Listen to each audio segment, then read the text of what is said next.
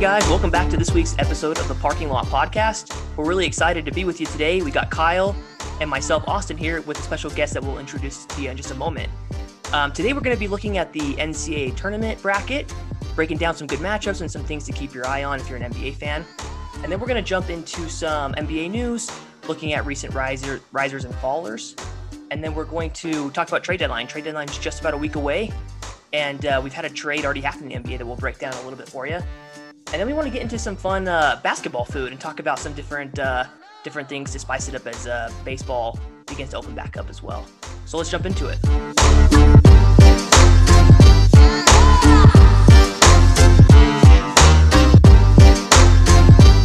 All right, welcome back to the parking lot. Uh, we got myself, Kyle, Austin, and we got a, a guest with us today. Goes by many different names. Patrick Campbell, PC, Patty Ice, the Great Bambino. Patrick, how you doing, man? Thanks for coming on. Hey, K Mac, Kyle, Austin, good to be on with you guys.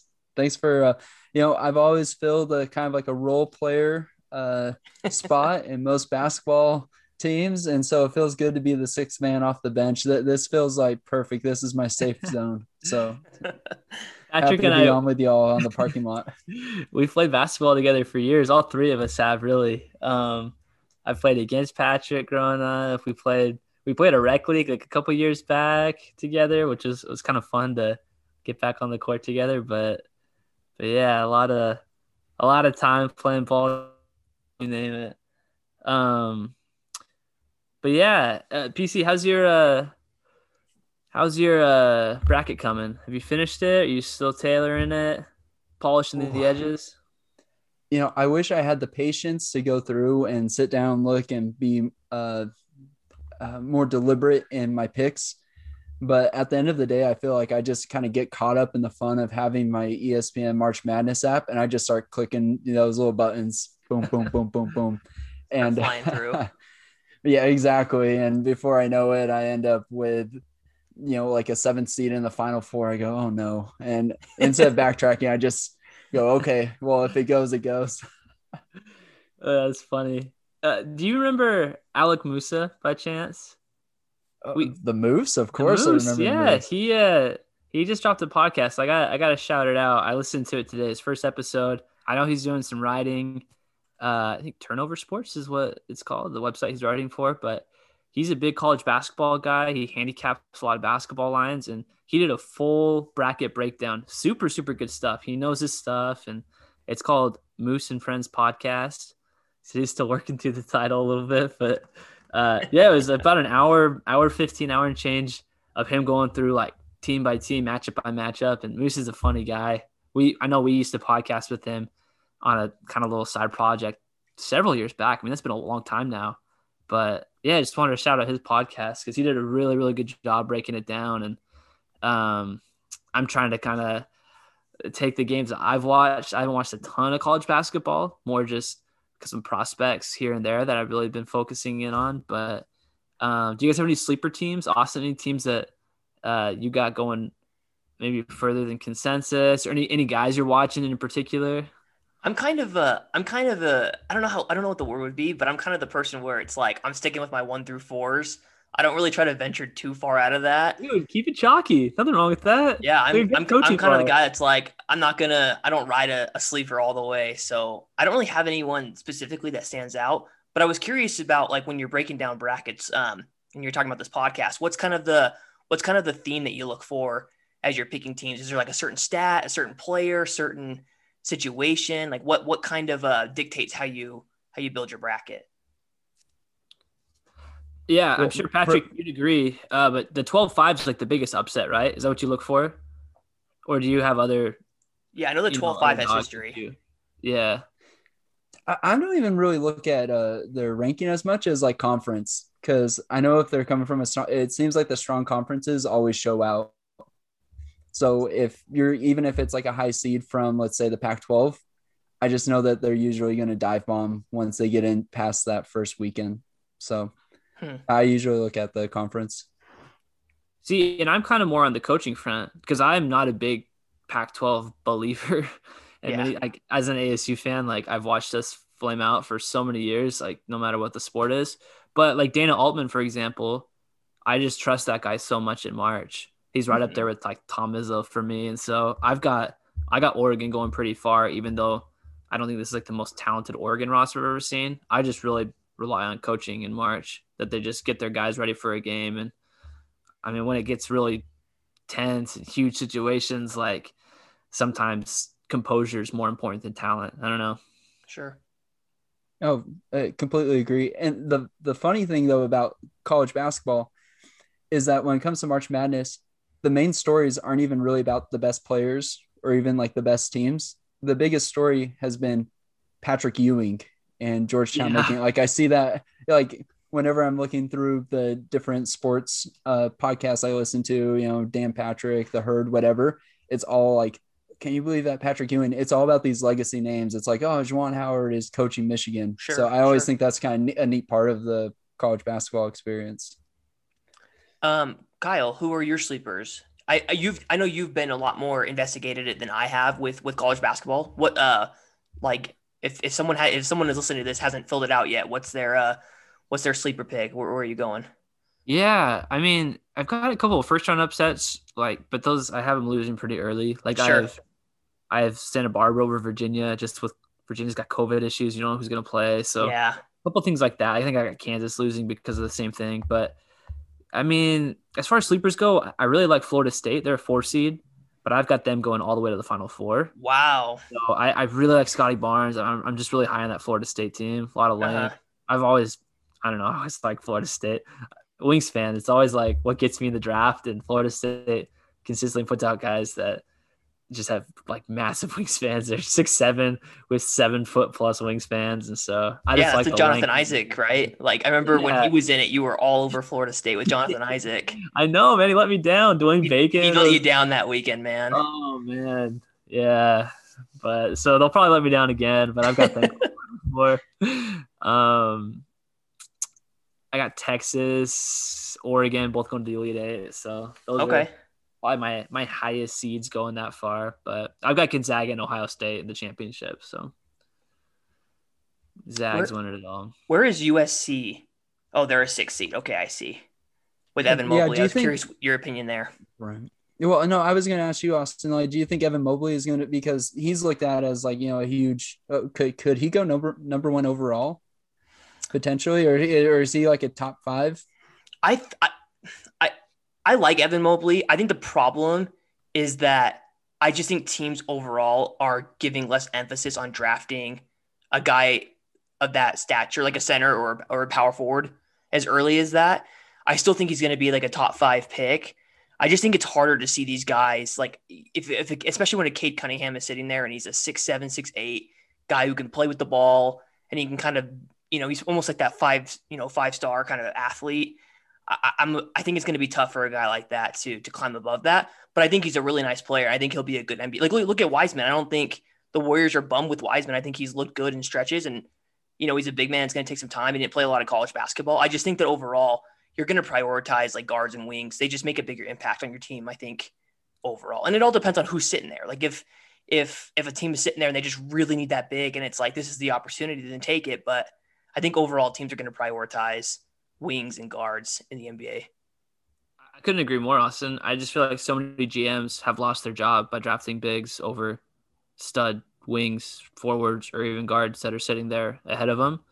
It, it's it's tough. You got to really, really love a guy to draft them over, like you're saying, a Cade Cunningham, a Jalen Suggs. Mobley totally has the pedigree. He has like the skill set to go number one overall.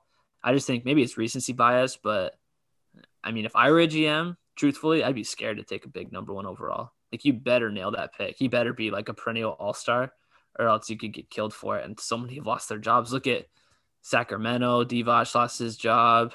Yeah. Uh, even here in Phoenix, McDonough lost his job taking eight and over Luka. Like those are the kind of things you, and especially with how Cade profiles to be, that's that's, that's dangerous. Tough. Yeah. But it'll be fun to watch them both in the tournament. It's it's a treat that we get both of them and Suggs. We get all three of those guys in, in awesome tournament matchups. So right, right, and that's where those ignite guys, those two uh, Kuminga and uh, Jalen Green, right?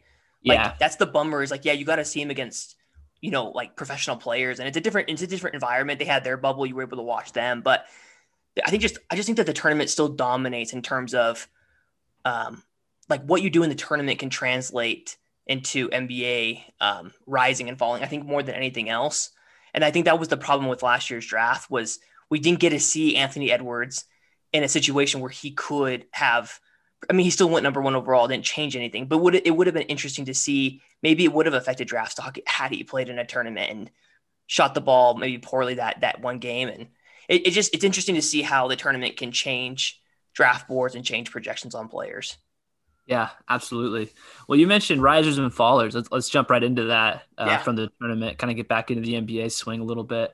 Uh, Patrick, what's been your uh, impression over the last couple weeks, month or so? Risers, fallers. Who who are you high on? Who are you low on? Love to get a fresh take. Yeah, for sure. Hmm.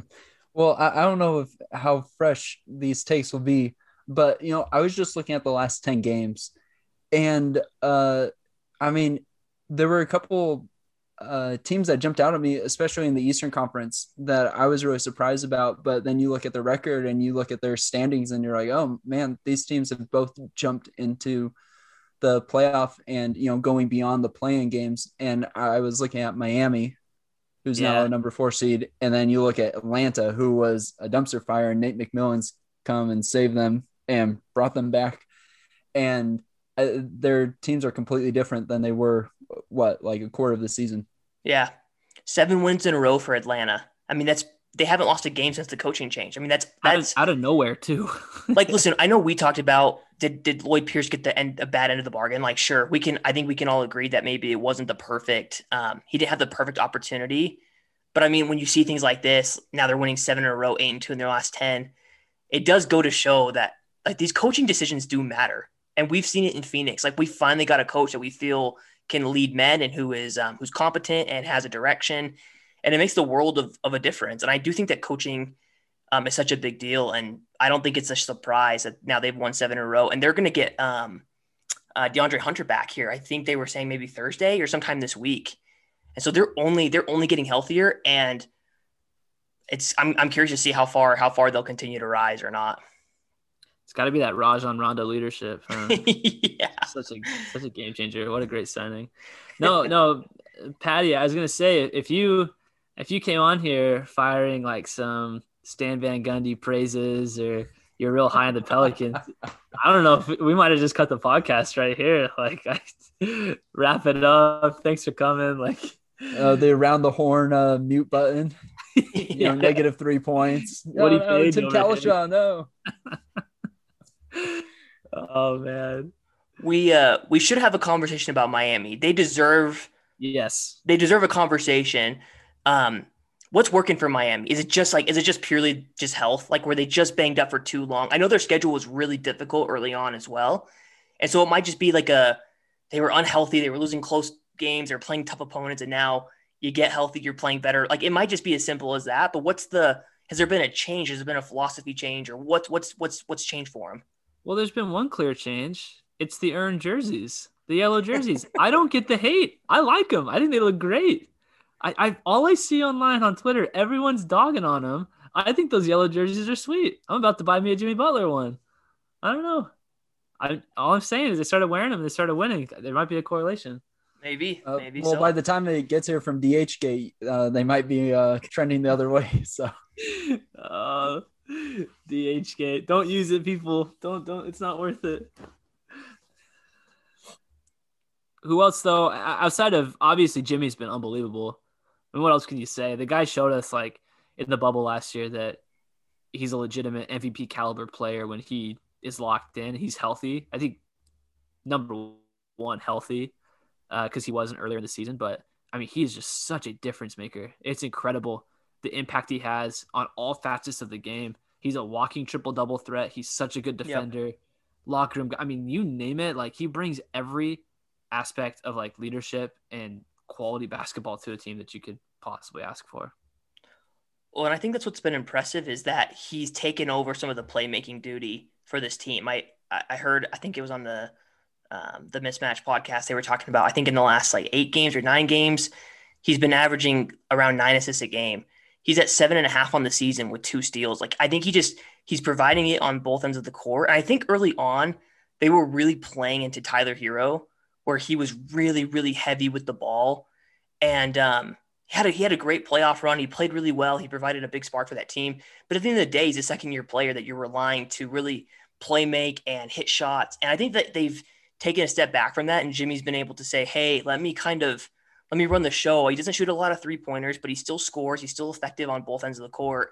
And I think he's taken a load off of maybe some of these young guys to have to do so much. So it provides it provides a better opportunity for them just to play in their role and to be successful and, and do the things that they're really good at instead of trying to force force things out of them that they, that they can't do. Well, uh, but the question I would have is because they have had this rise, and then if you look at their strength of schedule, I think I, on Tankathon, uh, it has them right in the middle of the pack. Oh, because uh, they play teams like the Suns, but then at the same time they're playing the Timberwolves a few Right. times. So they're uh, and clearly they're a great team, so they're going to feast on those um, on on the teams in the lower standings. But I'm wondering because you think of contenders and you think of uh, a window being open, and is Jimmy Butler the type of player? Have they risen enough to where they can make a big move and go all in at the trade deadline be- and say, "Hey, this is a team that we think can win, get back to the championship game, and and win." I mean, because they're they have to be looking ahead and see Philly, the Nets, and go. I, I- don't know. Like, is Jimmy Butler the kind of player that can get you past those guys? It's a great question. I personally have been like Jimmy Butler should continue to shut my mouth. Like I've liked Jimmy Butler, but I never thought he was as great as some of the people. I mean, really, I never thought he was as great as what he's already shown he can be. What he did in the playoffs really kind of shut my mouth a little bit about his his leadership and potential. Um, they've been linked to Victor Oladipo for a long time. I know he's had a big interest. I know just the Bradley Beal talks have have been involved with Miami that he would be a good fit there. I personally think that if I'm Miami, I might just continue to let these guys develop that you have on your roster and maybe not try to swing a move. I don't think that there's any I don't think that there's any realistic move that is going to make them better than any of those three teams that are ahead of them now. And so what I think is you just you play it out and you try to fight for that fourth seed and try to make a good run in the playoffs so that way you can continue to attract maybe if a Bradley Beal is ready to get moved or if there's a situation that that would work for Miami, I think almost you wait and you just be patient. Don't make a big move right now, and then go all in in the offseason and try to try to capitalize on your recent success in the playoffs. I mean, I feel like they just made their move, didn't they?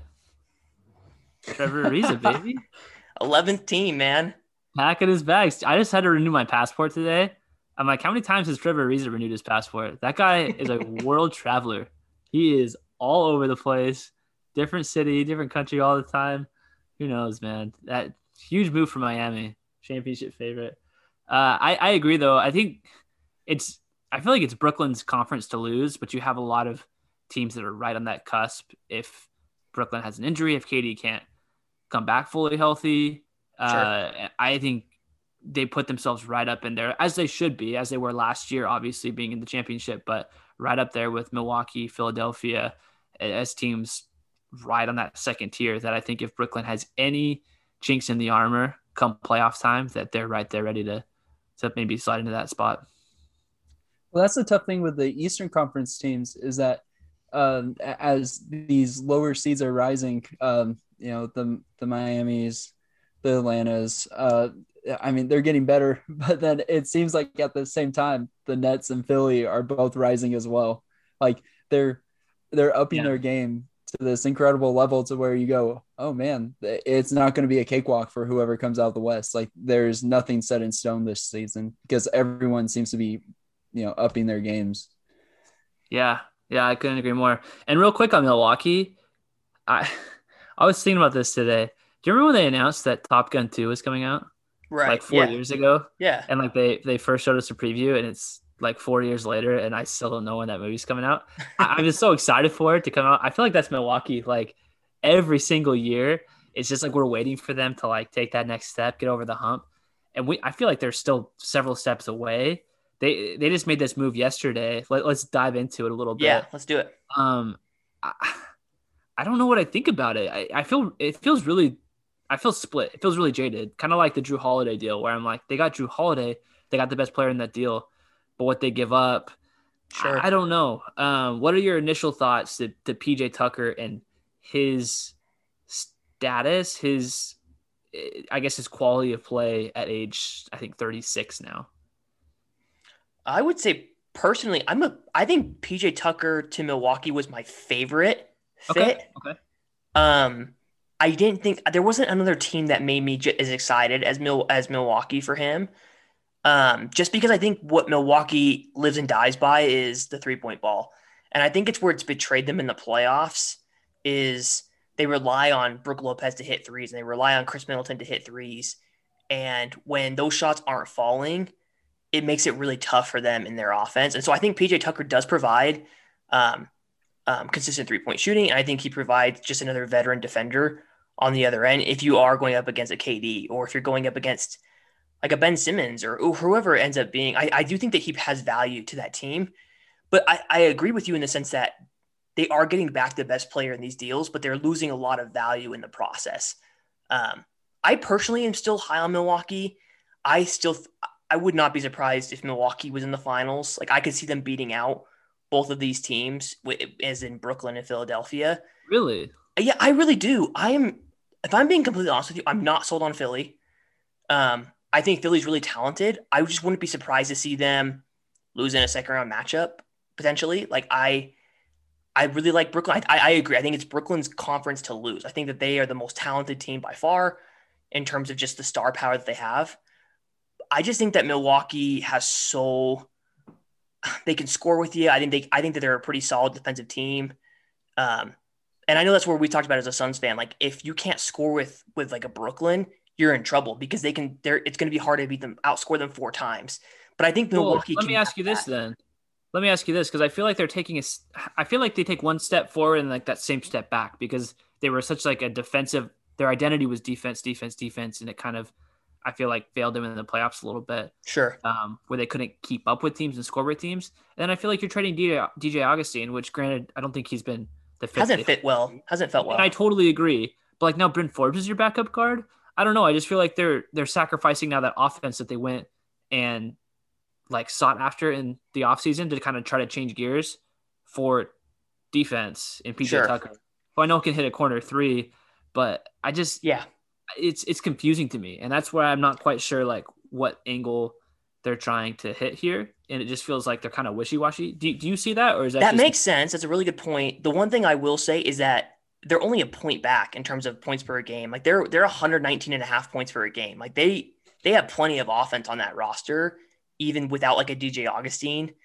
That I don't think I don't think that they're losing that much offensively versus like what you're trying to get back in leadership and um, like defensive lockdown and like he's he's an older player, PJ Tucker. I just think that he still provides something for Milwaukee. And now we haven't seen Kevin Durant with these guys like fully yet. And so they're at 120 and a half points per game. for all I know, it's going to be 125 in a month.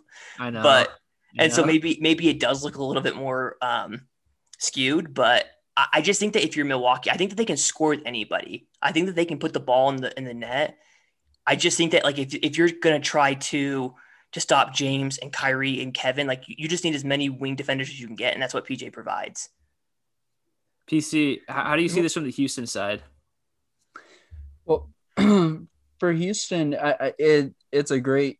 Well, I like that they were able to switch their their draft picks because Yeah. that's huge. Because I mean, they've uh, let's face it, the fact that they had to give up so many draft picks to bring in Westbrook, and then you know, and Chris Paul, and just how those completely blew up in their face, and now they're Yeah. left with nothing. I mean, that maybe it's a scrap to be able to flip from the first pick of the second round to I don't know mid twenties potentially, but I mean you got to take what you can get at this Yeah. point if you're Houston.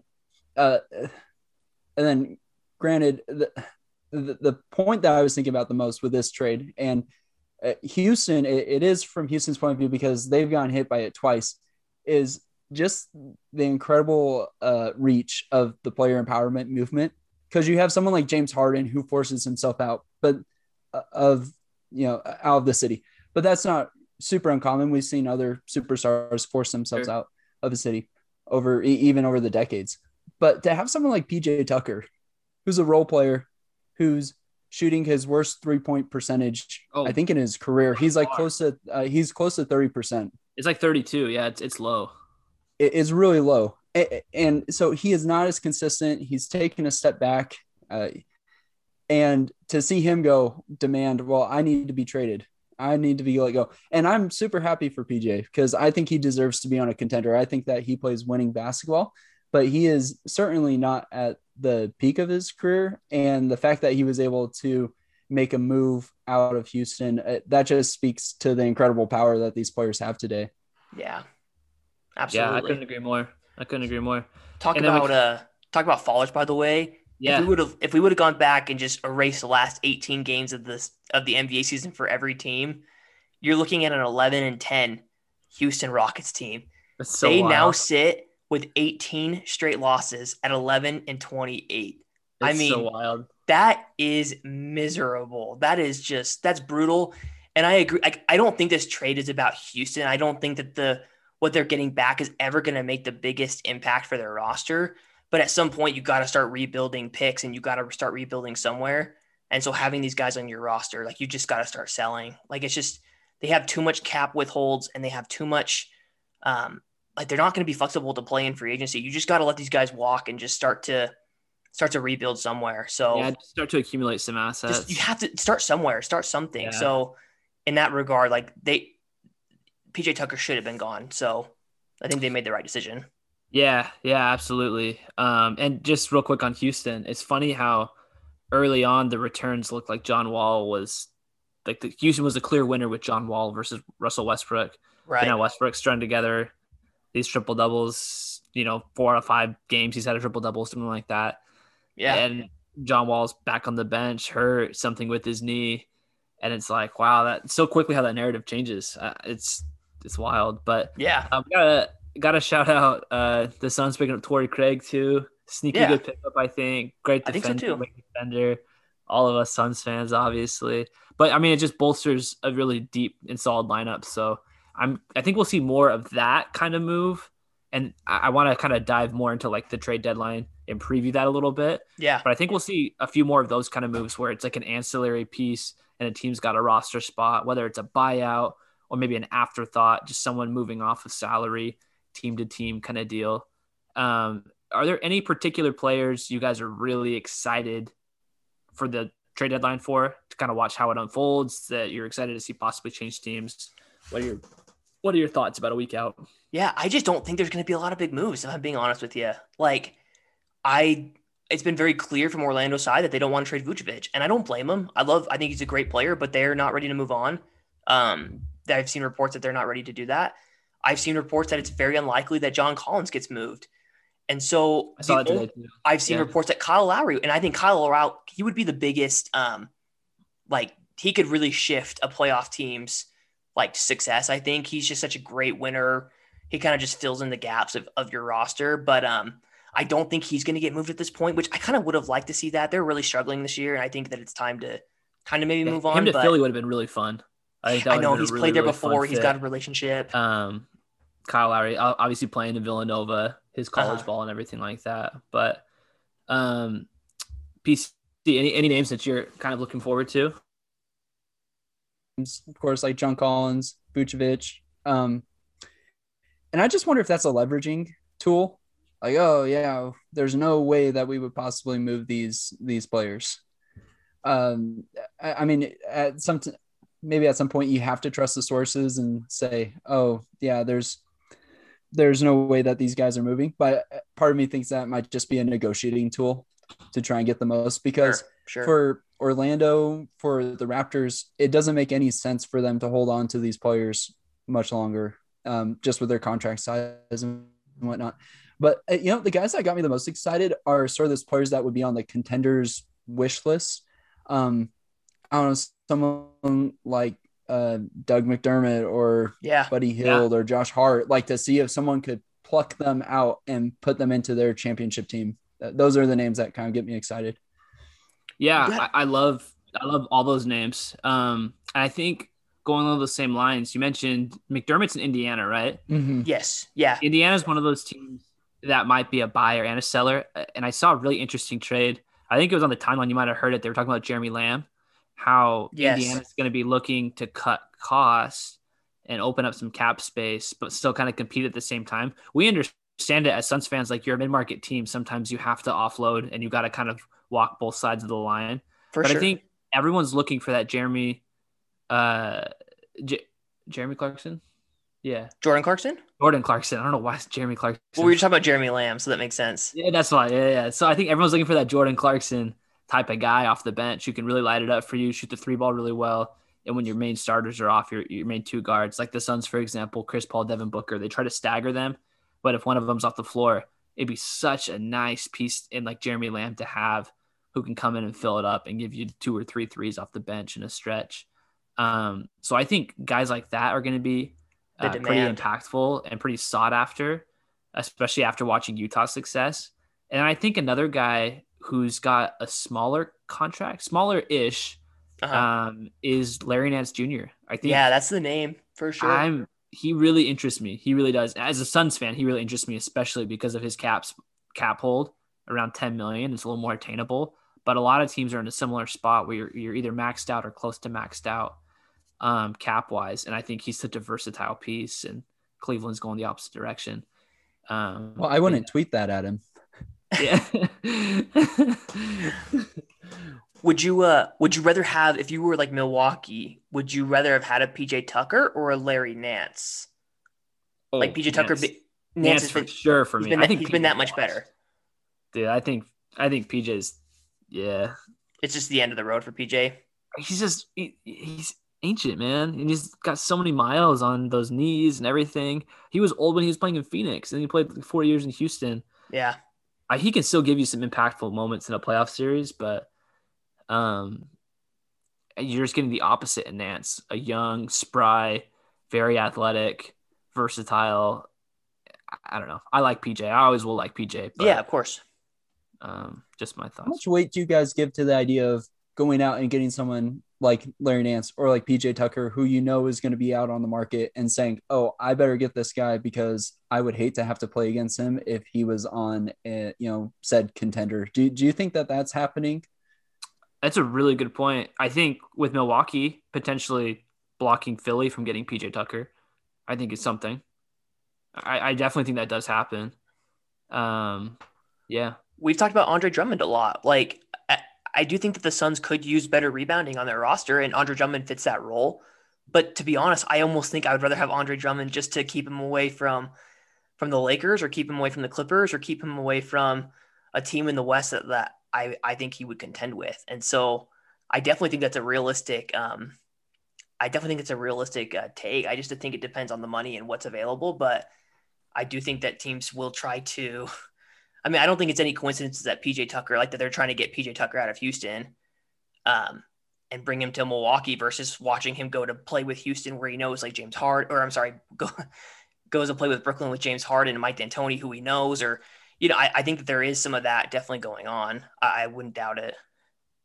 yeah, yeah. I totally agree, and I think it's all positional too. Like who's Right. going to be able to give you the most minutes, and so you mentioned Drummond. I think, I think it will boil down to L.A. or Brooklyn, just wherever he's going to have a starting spot. Because if you're negotiating with his agent, for example, Right. he's kind of holding the keys, right? But not just Drummond. There's going to be other guys, and obviously PJ is going to be featured enough in Milwaukee, I would imagine, uh, with that trade. But even more so with buyout guys, like they're going to have uh, they're they're saying this, and, and they're going to have a little bit more autonomy in that decision. But uh, real quick, we got to uh, shout out our sponsors over at Tough Apparel. Today's episode of The Parking Lot is brought to you by Tough Apparel. As men, we could all use a little more confidence, whether in our professional or personal lives. From liquid repellent and four way stretch dress shirts to machine washable ties to quality ratchet belts, Tough Apparel gives you the confidence you need to crush whatever comes your way. When you look good, you feel good. When you feel good, you overperform in whatever endeavors you pursue. Plus, Tough Apparel was recently on Shark Tank, where they battled in the tank and got a deal with Robert Herjavec. You can get 10% off your order today by using the special one time code PARKING LOT in all caps on their website. So, whether you want to excel in the workplace or up your wardrobe game, go to toughapparel.com and see how good confidence can look on you. All right.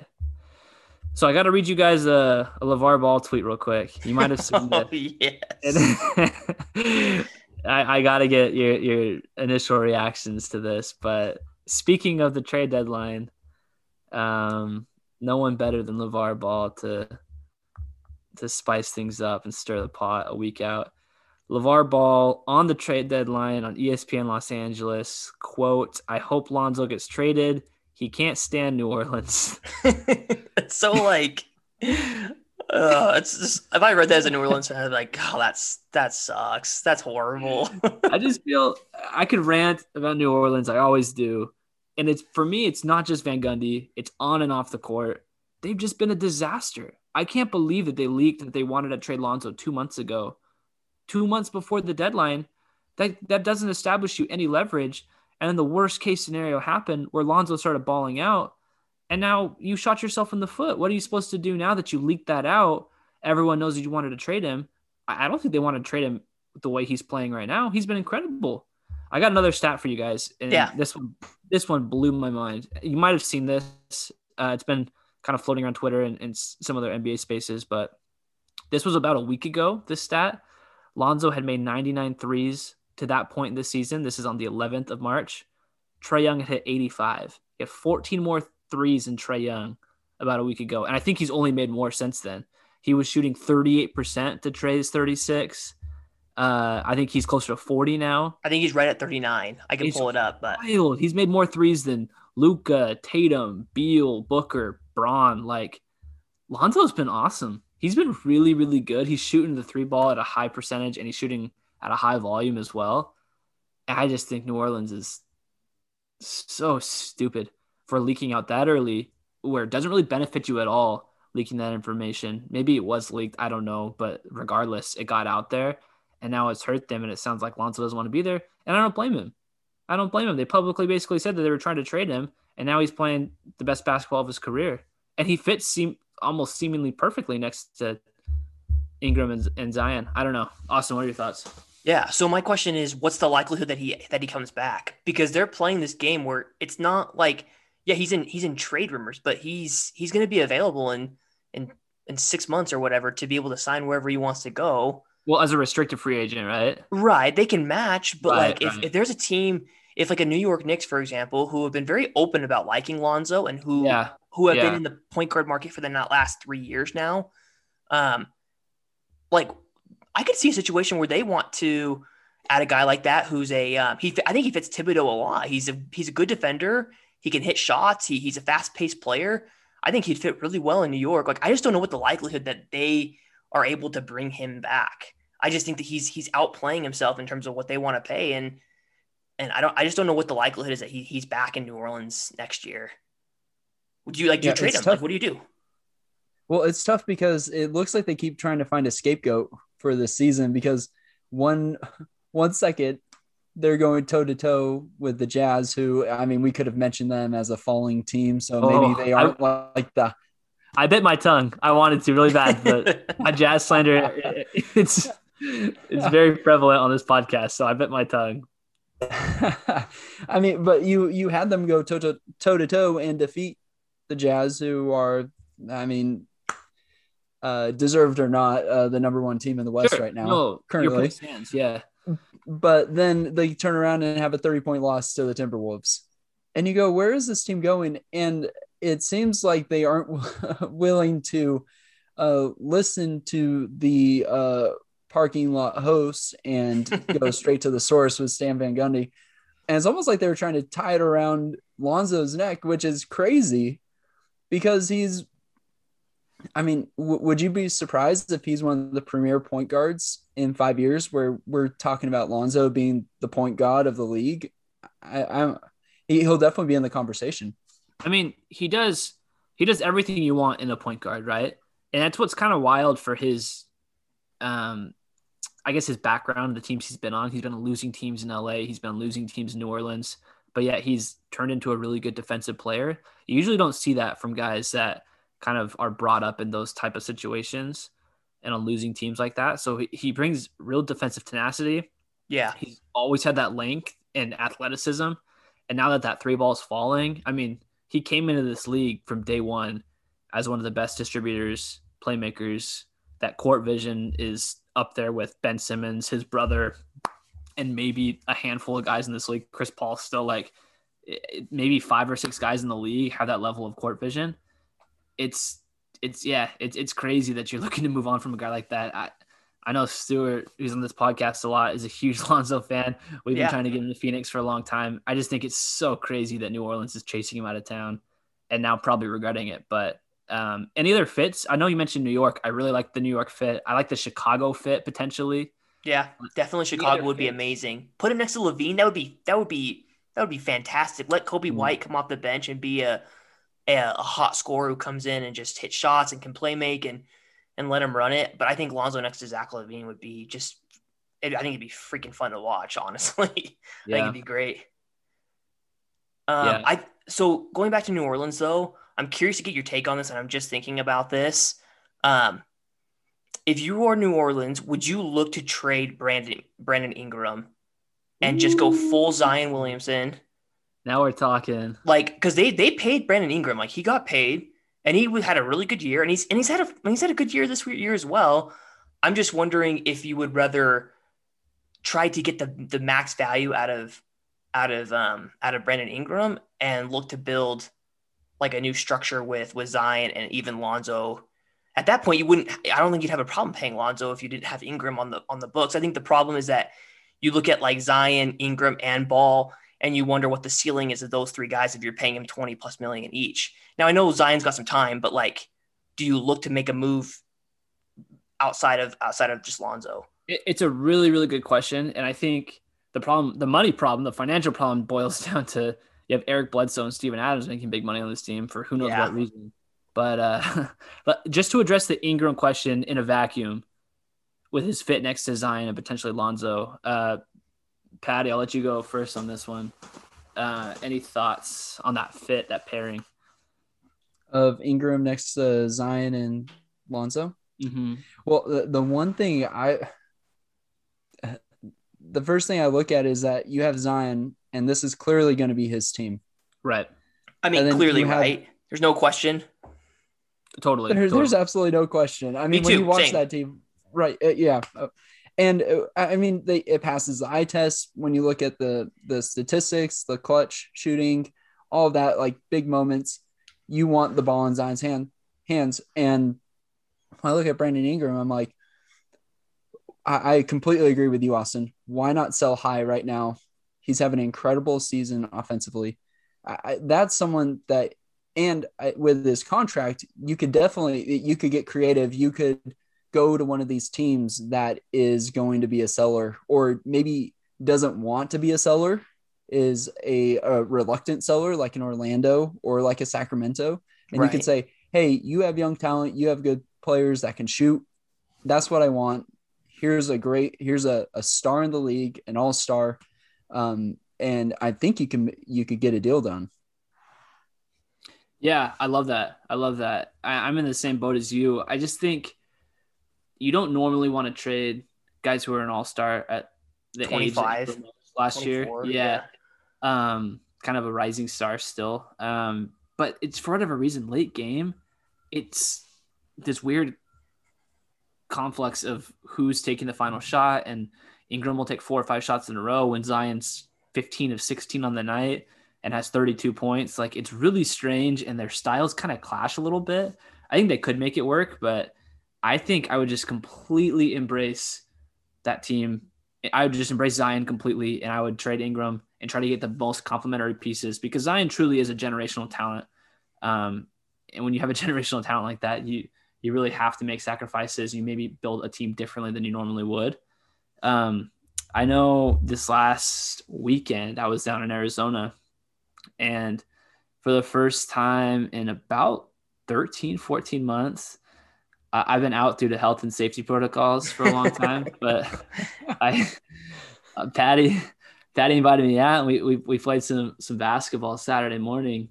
Let me let me some new Hardens, brand new Hardens right out of the box. They, they, played so great. I, I really liked them. Um, well, it was worth it because you got that uh that pull up jumper over uh Nathan Lewis, and then and then Lomac Logan comes flying in for a reverse layup around. I'm like, man, Logan there's something well. in the water here. Logan played really well. He shot the ball well. I I think I was two for like six on the day out of playing like four games. I was just so reluctant to shoot. And that's kind of my point that I'm getting at is you play pickup and, and late game, it's hard to find, not always, but you'll be, if you're playing to like 11, you're sitting at nine and you kind of struggle to find that guy that's going to take like that last shot. Yeah, going to absolutely close the door. I mean, you can go from four to seven or from six to nine really easily, but going from nine, 10 to 11 when it's game point and you're trying to push it over the top, everyone locks in on defense a little bit more. Those are usually it's rare. It, it's harder to score that last point or two than it is at any other point in the game, more times than not. And it's like the opposite problem that New Orleans has is where they have almost too many closers. I don't know if Ingram would match up with a lot of elite closers. Like I wouldn't put him up there with LaVine or Booker as far as like guys I want having the ball late game. Yeah. But to his credit, his confidence is there with those guys. And so he thinks this is his team. Moment. Yeah. Uh-huh. Give me the ball, clear out. And in reality, that ball needs to be going to Zion three out of four possessions minimum down the stretch if you're in a tight game. And just look at the other night. They blew that lead to Portland. This is like example number 75 of how they can't close games under Stan Van Gundy because they cannot figure out who to give the ball to late. It's just bizarre to me. Um, so for that reason, I know it's a long-winded answer, but I would move Ingram if I could for the right pieces and just completely embrace Zion. Well, we've got to see Brandon Ingram a few times playing against the Suns, and I mean his skill, like his length and his, some of his skills on offense are very like it's it's beautiful. Like he plays a very clean game, and I don't think that he takes a lot of um, bad shots. I don't think he's like a hooker by any stretch. I just think that the ball sticks really hard with him on the court. Like I would notice that they're running their offense, and then he gets to Ingram with 12 seconds on the shot clock, and that ball's not getting passed e- until either the five second part of the shot clock or he's taking a shot. Like I just feel like it sticks really heavy sometimes with him. And I think he gets good looks and I think he's a smart basketball player. I just think next to Zion, I think the best way to complement Zion's game is you got to play fast. You got to keep the ball moving, quick pick and rolls, you swing it to the corner. It's just the ball movement has to be so fast with Zion because he's he's athletic, he can catch the ball. Um, he moves really well without the ball. I just think sometimes with Ingram, and especially even with Lonzo, I just think Ingram hurts those guys because the ball sticks so much in his hand, and I think it hurts their their flow a lot of a lot of nights. Yeah, and it kind of gives them this this ceiling because I mean historically, if you look at the league, there's been quite a few of these. Uh, I what what's the best way to say it? These more slight forwards that are just offensive gurus. Like Ingram, Ingram can score on anyone, and I think of like an Adrian Dantley or a George Gervin where these guys are all in, they're in the record books they're in the they're noticed as you know historically great scores but their teams never really found that that success in the playoffs they never accumulated these championships so I, I think if you're going to have Brandon Ingram as your star, then you're you're setting yourself up. You're putting a ceiling, a cap on your team, essentially. Yeah, yeah, I totally agree. Agreed. Um, any other names we want to shout out trade deadline before we move on? I think Aaron Gordon, Terrence Ross, and Orlando are good names that could probably both be had. And I think I think Aaron Gordon. I've always been a huge fan, but I, I know for years we have huge difference on the right team. I think he's kind of like Larry Nance, good defender, not the best shooter, but like can give you a little bit of everything. Underrated passer. Yeah, I was looking up some Aaron Gordon highlights last night, and he had like a a 18 16 rebound and like seven assist game just a couple weeks ago i mean yeah. he's he, he's a really good player super talented and i think he could really pop in the right situation but i really agree the ultimate example of someone that's been put on a been on a bad team and so everyone just thinks they're a bad player yeah yeah i think and i think this because he's been in trade talks for like kind of every year it's like diminished his value because you never feel like orlando values him so it's like if I'm the Suns, like I'm not going to put more like if I'm trying to reach out to Orlando, but I'm not putting more value in Aaron Gordon than what they're going to put into him. But I know that I want him on my roster. I really think that he he would flourish in the right situation with a fresh with a fresh view. I think he would. But Kyle, I agree with your take earlier. I really think that this trade deadline is going to be about finding your sixth man, like finding Yeah. the guy who can come in in a playoff series. And it's like, oh, he came in off the bench and had 24 points in 19 minutes. And it's like, he elevated your team to a six point win in a close playoff game. I think those are the kind of guys that, and I, and even like a JJ Redick and like a, I, I think there's a lot of guys that you could go down the list who could potentially Yeah. do that for a team. And those are the guys that I think teams are going to look to try to try to snag here at the end. Yeah. Yeah, it's a really good point. We'll have to see how it goes and we'll have another podcast right before maybe do a little reaction to a trade deadline podcast. Those are always Absolutely. fun. So we'll be breaking that down as we go along. But um, I wanted to pick your guys' brain on a topic that came to mind yesterday. Happy belated St. Patrick's Day, by the way. Uh, Lo- Logan's birthday is yesterday, St. Patrick's Day, so he's off the pod today.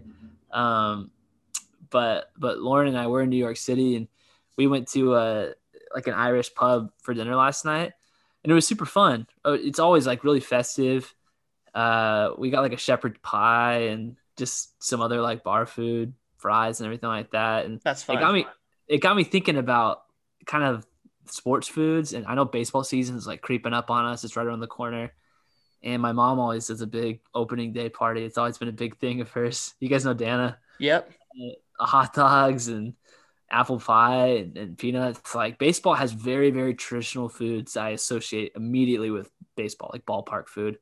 And i think football i think of like the super bowl a lot of finger foods dips chips and dip pigs in a blanket like anything you can eat fingers like that's i associate that right away with super bowl. What do you guys associate with basketball food? Because i've been kind of I've been going back and forth in my head about like where what I like automatically associate with as basketball food. And do you guys have any like traditions with with food and basketball games at all? PC, what do you got? Any any thoughts? Well, I, I don't mean to steal yours. I, I, I feel like I'm swooping here, but I mean, if you can give me a uh, extra large bin of cheese puffs from eh, your nearest Oh. Walmart, I, I would take that and sit. I, I mean, I had never even seen food like that until I went over to your house, and then I learned how to truly watch basketball.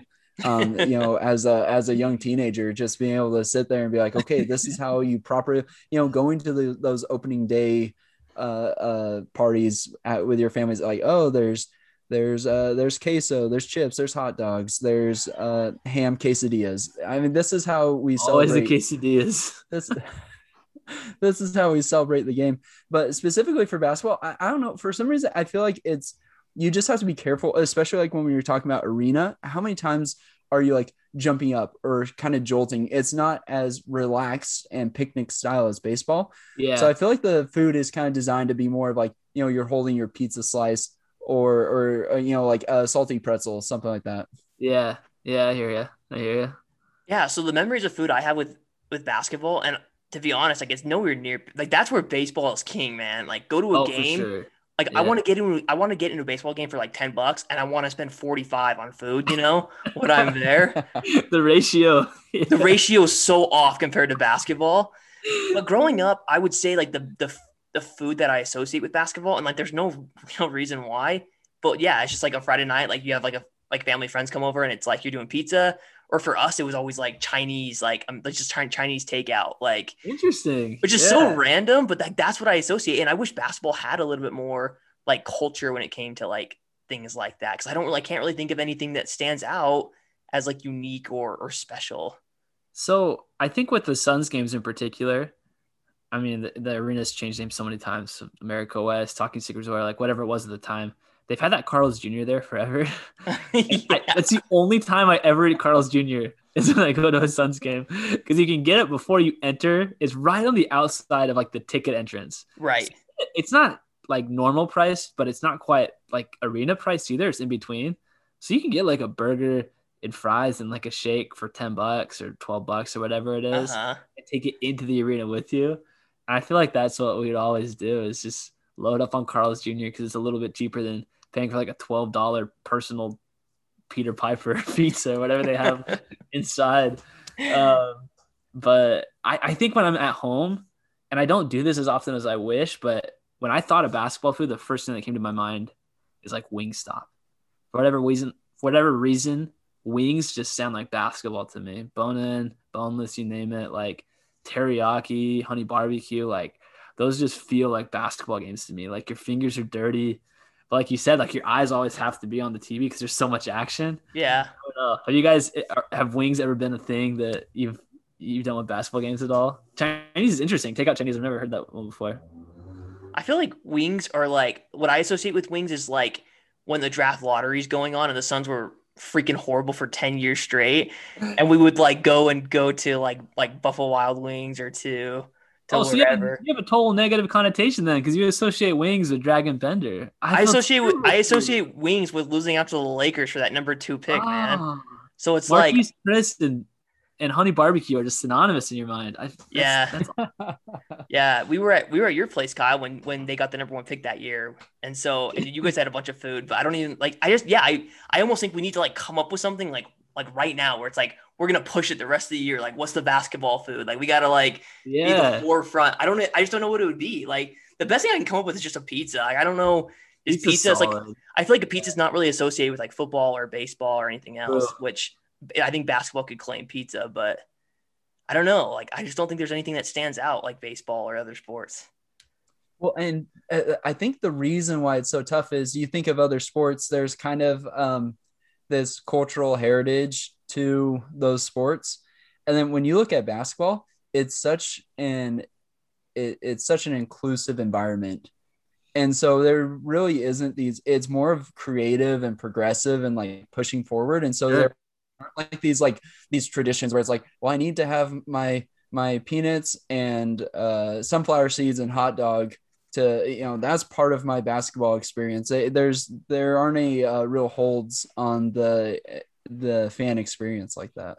That's a really good point. I mean, if you ask Ricky Rubio, maybe it's like going to a top a Spanish tapas bar or something like that. no, but exactly like all these stars in the NBA, Croatia, Spain, Latvia, like you name it, Germany with Dirk, like all over Europe. We have Australian players, you have players from all over the place. Juan Toscano's rocking Mexico, like representing. So it's, it's it's really cool. It's so cultural. That's a really good point that um, it is really inclusive and it does represent a lot of different countries. Um, what's the Canada has? What is it called? It's like cheese fries, but they have like a specific name for them. Maybe like Raptors players just eat those exclusively. Do you know what I'm talking about? And They someone feel like a- mentioned it. I, I hate to say this, but someone mentioned it on The Bachelor. I, I'm trying to remember. that it was part of the hometown No shame. dates. no shame fed whatsoever. I'm a Love Island guy, but I yeah, totally get it. I, I was used to love Bachelor in Paradise. Oh, what's it called? Canadian fries with gravy. I'm looking it up.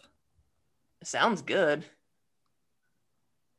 Uh, Pu- Vladimir Putin, I think it's called. P O U T I N E.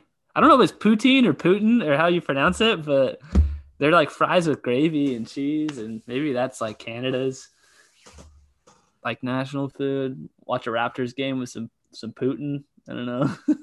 Okay, so this is a complete tangent, but uh, it's funny these places like Canada that are just these huge melting pots because like we think the U.S. is a melting pot, but then I mean, realistically, it's like people are expected to kind of integrate a little bit more, but then yeah, like when you get to these places like Canada or like in my personal experience, Hawaii, you get these Yeah. incredible blends of food that don't make sense at all, but they taste amazing. Well, so tell tell listeners you you spent a couple years in Hawaii, right, for school. I personally Yep, think yep. Hawaiian is my favorite food on the planet because I I love Japanese food. I spent some time there, so it's this mix of like American and Japanese. Would you agree with that, poke and everything? Well, right, right. So you have the the Japanese influence, of course, and then um, you know, uh, America, but then you also have that. I mean, you gotta give credit to these the the Polynesian style of Yeah. like you know cooking their food in these um like these underground ovens and putting everything in the banana leaves and covering it up and you know heating up the rock. I mean, there's just it's really cool. And then it, not only um uh the Japanese, but you have like Koreans, Chinese, Filipinos, um, the Spanish, Brazilian. I mean, it's a huge melting pot over there. And so you get the like one of my favorite dishes there is a loco moco, Mm-hmm. which is some kind of meat over rice with gravy on it with an egg. And Oh, that man. sounds disgusting, but it tastes Not at all. That's right. and this is really tough for me because I just went on a diet this week. So I was really this was this was the um the segment I was most nervous about. Could I make it through without you know running out the door to in and out or something like that? I'll tell you, man. I don't care what people say. I know there's a lot of haters out there. I was in town for, I was in Arizona for what three and a half days this last weekend, and we went to In and Out twice. I just, I miss that place, man. I don't want to hear anyone talk about Shake Shack over In and Out. It's garbage. It's, it's not even a, it's not even a discussion, really. I don't know.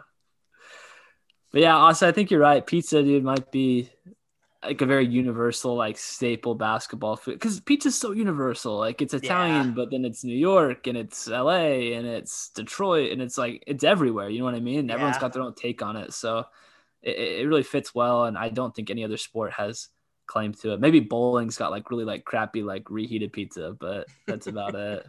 Wasn't Streets of New York one of the uh, sponsors of the Phoenix Suns? Yeah, Or, or or is that?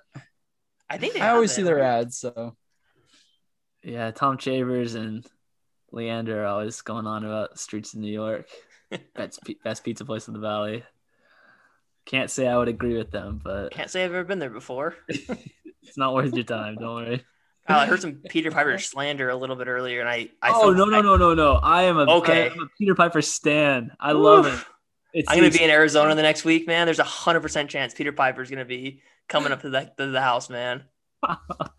Austin and I worked together for a long time, and uh, Barro's was the was the lunch spot.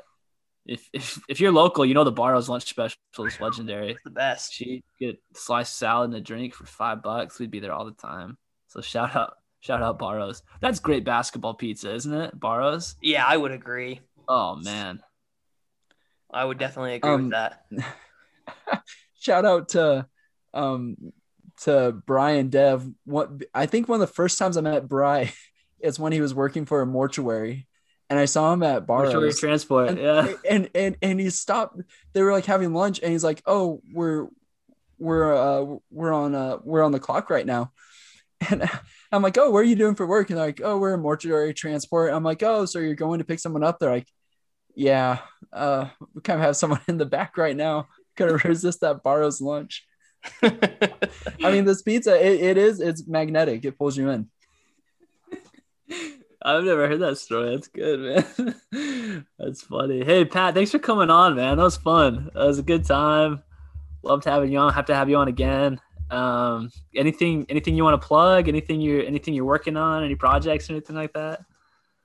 um, make sure to uh, file file your taxes, uh, and the the deadline will be extended to May fifteenth. So uh, you have a little bit more time. But uh, no, I just wanted to say uh, I appreciate you letting me come on and give my half back half baked opinions on the on the NBA and uh, talk talk. It- it's always a good time talking with y'all, uh, Austin and Kyle. So appreciate it. Yeah. yeah, thanks for coming on, man. Yeah, we'll have you on again for sure. It was good. It was fun. Oh, thanks for listening, guys. Appreciate it. all the listeners out there. Uh, as always, follow us on Twitter, the Parking Lot Podcast, and we will see you guys next week.